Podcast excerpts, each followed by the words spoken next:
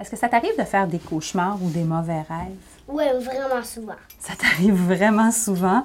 Qu'est-ce qui arrive? Qu'est-ce que tu fais quand la nuit tu fais un cauchemar ou un mauvais rêve? Je me réveille.